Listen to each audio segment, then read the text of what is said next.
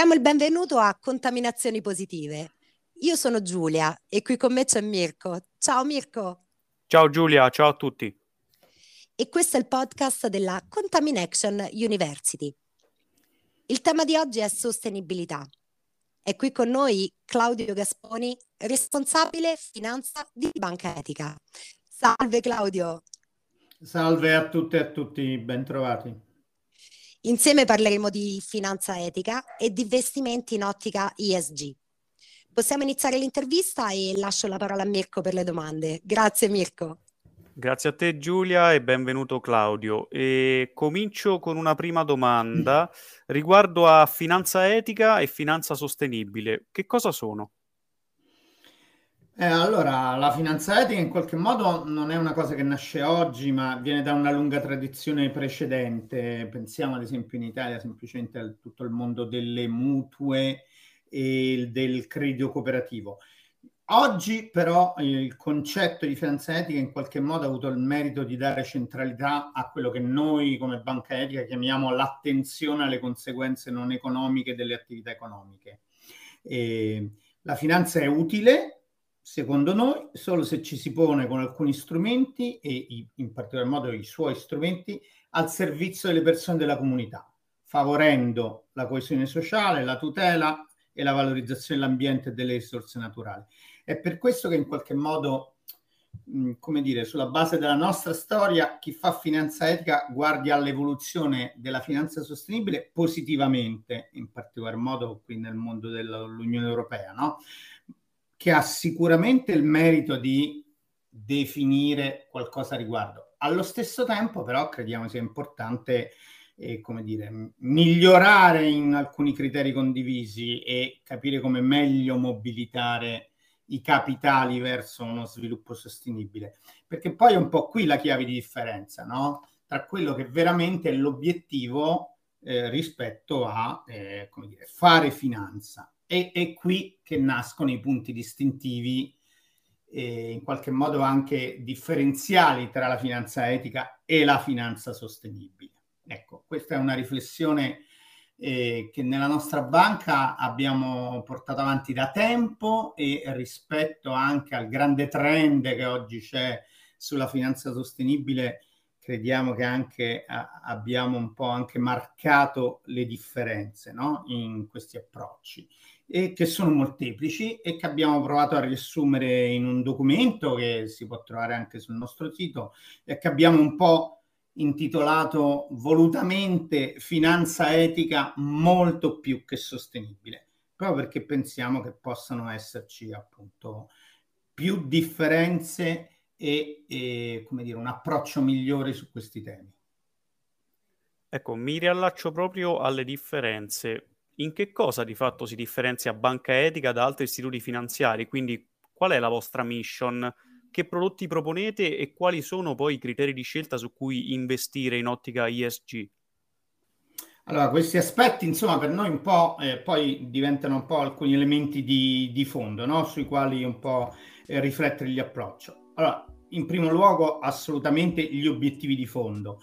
Nella finanza sostenibile restano preponderanti a nostro giudizio la massimizzazione del profitto e il valore delle azioni dei dividendi. Nella finanza etica invece in qualche modo fare l'utile economico è funzionale a un obiettivo che è quello di massimizzare i benefici per le persone, le comunità, il pianeta.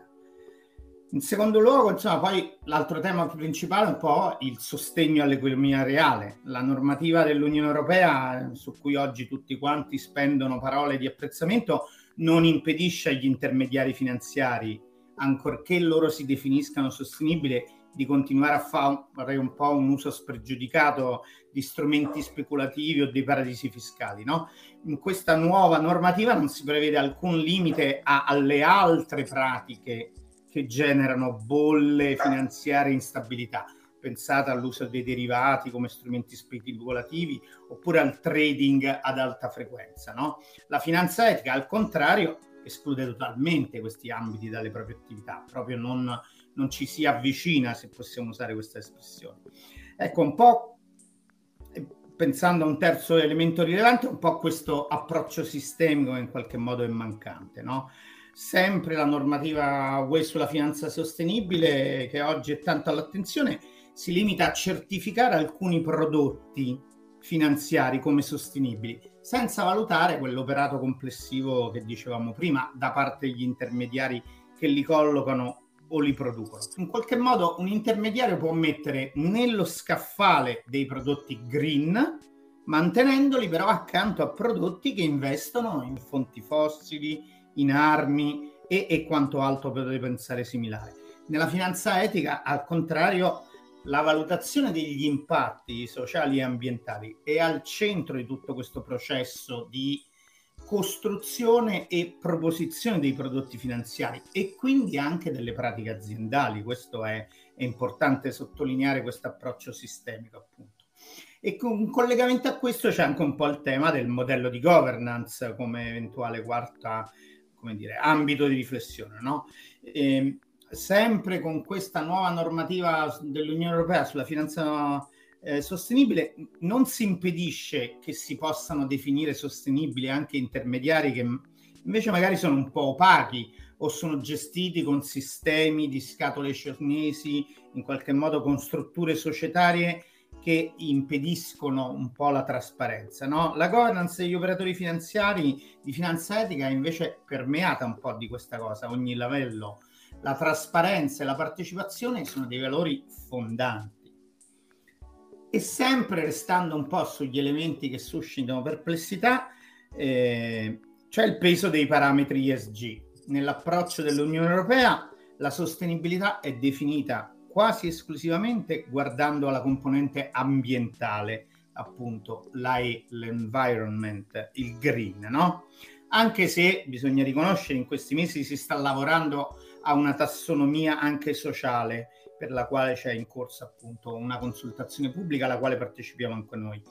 La finanza etica invece interpreta questo tema dei parametri ESG in, in tutte queste tre lettere, eh, dell'environment, la G della governance, la S di social, perché insomma è un po' questo approccio globale anche rispetto ai temi e a ciò che rende la finanza sostenibile. E quindi non, non, non si prevede l'es- l'esclusione dagli investimenti di tutti gli ambiti non solo di chi inquina, ma anche rispetto alle armi, alle fonti fossili, alla pornografia, pensate insomma a una serie di temi che possono essere negativi.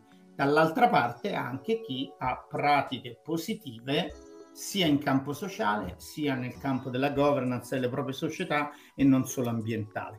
Perché anche qui, sempre per marcare un'ulteriore differenza, eh, la finanza sostenibile, o più in particolar modo la finanza molto speculativa, investe molto sulle attività di lobby, no? Proprio perché è importante perseguire i propri obiettivi. E sappiamo come anche in questo momento si tenta di far passare come finanza sostenibile quella che include gli investimenti nel campo del nucleare o nel, gli investimenti nei combustibili fossili eh, tentando di farle considerare delle attività sostenibili. Ecco, da questo punto di vista la finanza etica è proprio, come dire, focalizzata su attività di sensibilizzazione dal basso, cioè su come rendere sempre più responsabili e consapevoli le persone, le, com- le comunità sugli impatti negativi di questo sistema finanziario e, e invece eh, favorire insomma, proposte di riforma di questo sistema. Perché eh, da ultimo è proprio il coinvolgimento e la trasformazione sociale che sono alla chiave della finanza etica, no? che cerca il dialogo con le imprese in cui investe per stimolarle, per migliorare le proprie performance sociali e ambientali e non solo, mm, ma contribuendo così ai processi un po' di trasformazione eh, sociale. La finanza sostenibile resta invece un po' orientata solo alla ricerca dei rendimenti e quindi a un coinvolgimento nella società laddove questo è finalizzato a un miglior rendimento. Ci troviamo quindi di fronte a uno scenario estremamente complesso. E che ruolo hanno oggi le banche e i grossi investitori nella transizione ecologica e nel sociale? Che ci hai spiegato. Eh, il, il, sistema finanziario purtroppo ha grandi responsabilità e non proprio non trascurabili sull'insostenibilità anche ambientale del nostro sistema economico. No? Mm, tra il 2005 e il 2015, scusate, il 2019, le 60 principali banche del mondo hanno investito in fonti fossili 3.800 miliardi di dollari sempre a proposito di quest'ulteriore come dire, novità positive in tema di finanza sostenibile, il rischio di greenwashing cosiddetto è sempre in agguato, è sempre più concreto. No?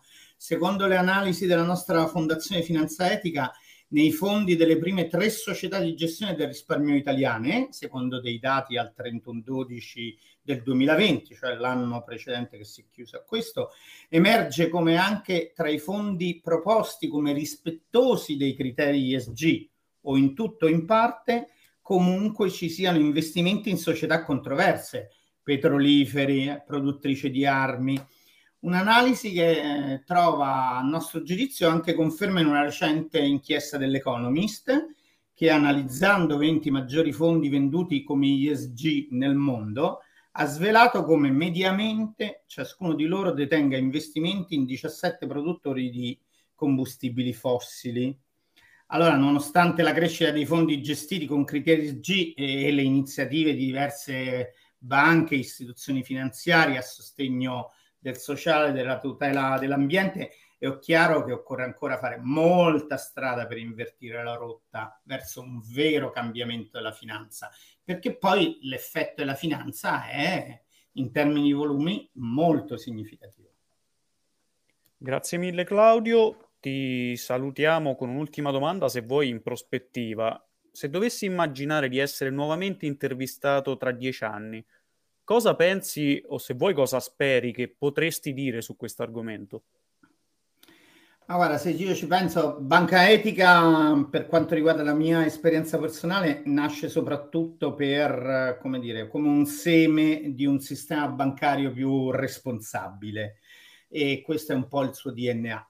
Il mio auspicio è che, insomma, io fra dieci anni Uh, mi aspetto di vedere un sistema bancario sempre più responsabile in termini complessivi, come ci dicevamo prima, e, e che questo in qualche modo anche eh, riconoscerei con orgoglio che possa essere stato grazie alla contaminazione positiva di istituti di finanza etica come il nostro e come ce ne sono anche molti altri in ambito europeo, ma anche globale.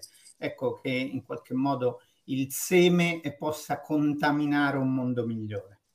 Grazie mille Claudio per aver condiviso la tua esperienza. Sei stato veramente gentile aver passato questi minuti con noi. Grazie a voi, a tutti e a tutte. Chiudiamo questo episodio di contaminazioni positive. Pensieri, azioni, connessioni per contribuire alla creazione di un mondo migliore ispirando e responsabilizzando i leader di oggi e di domani.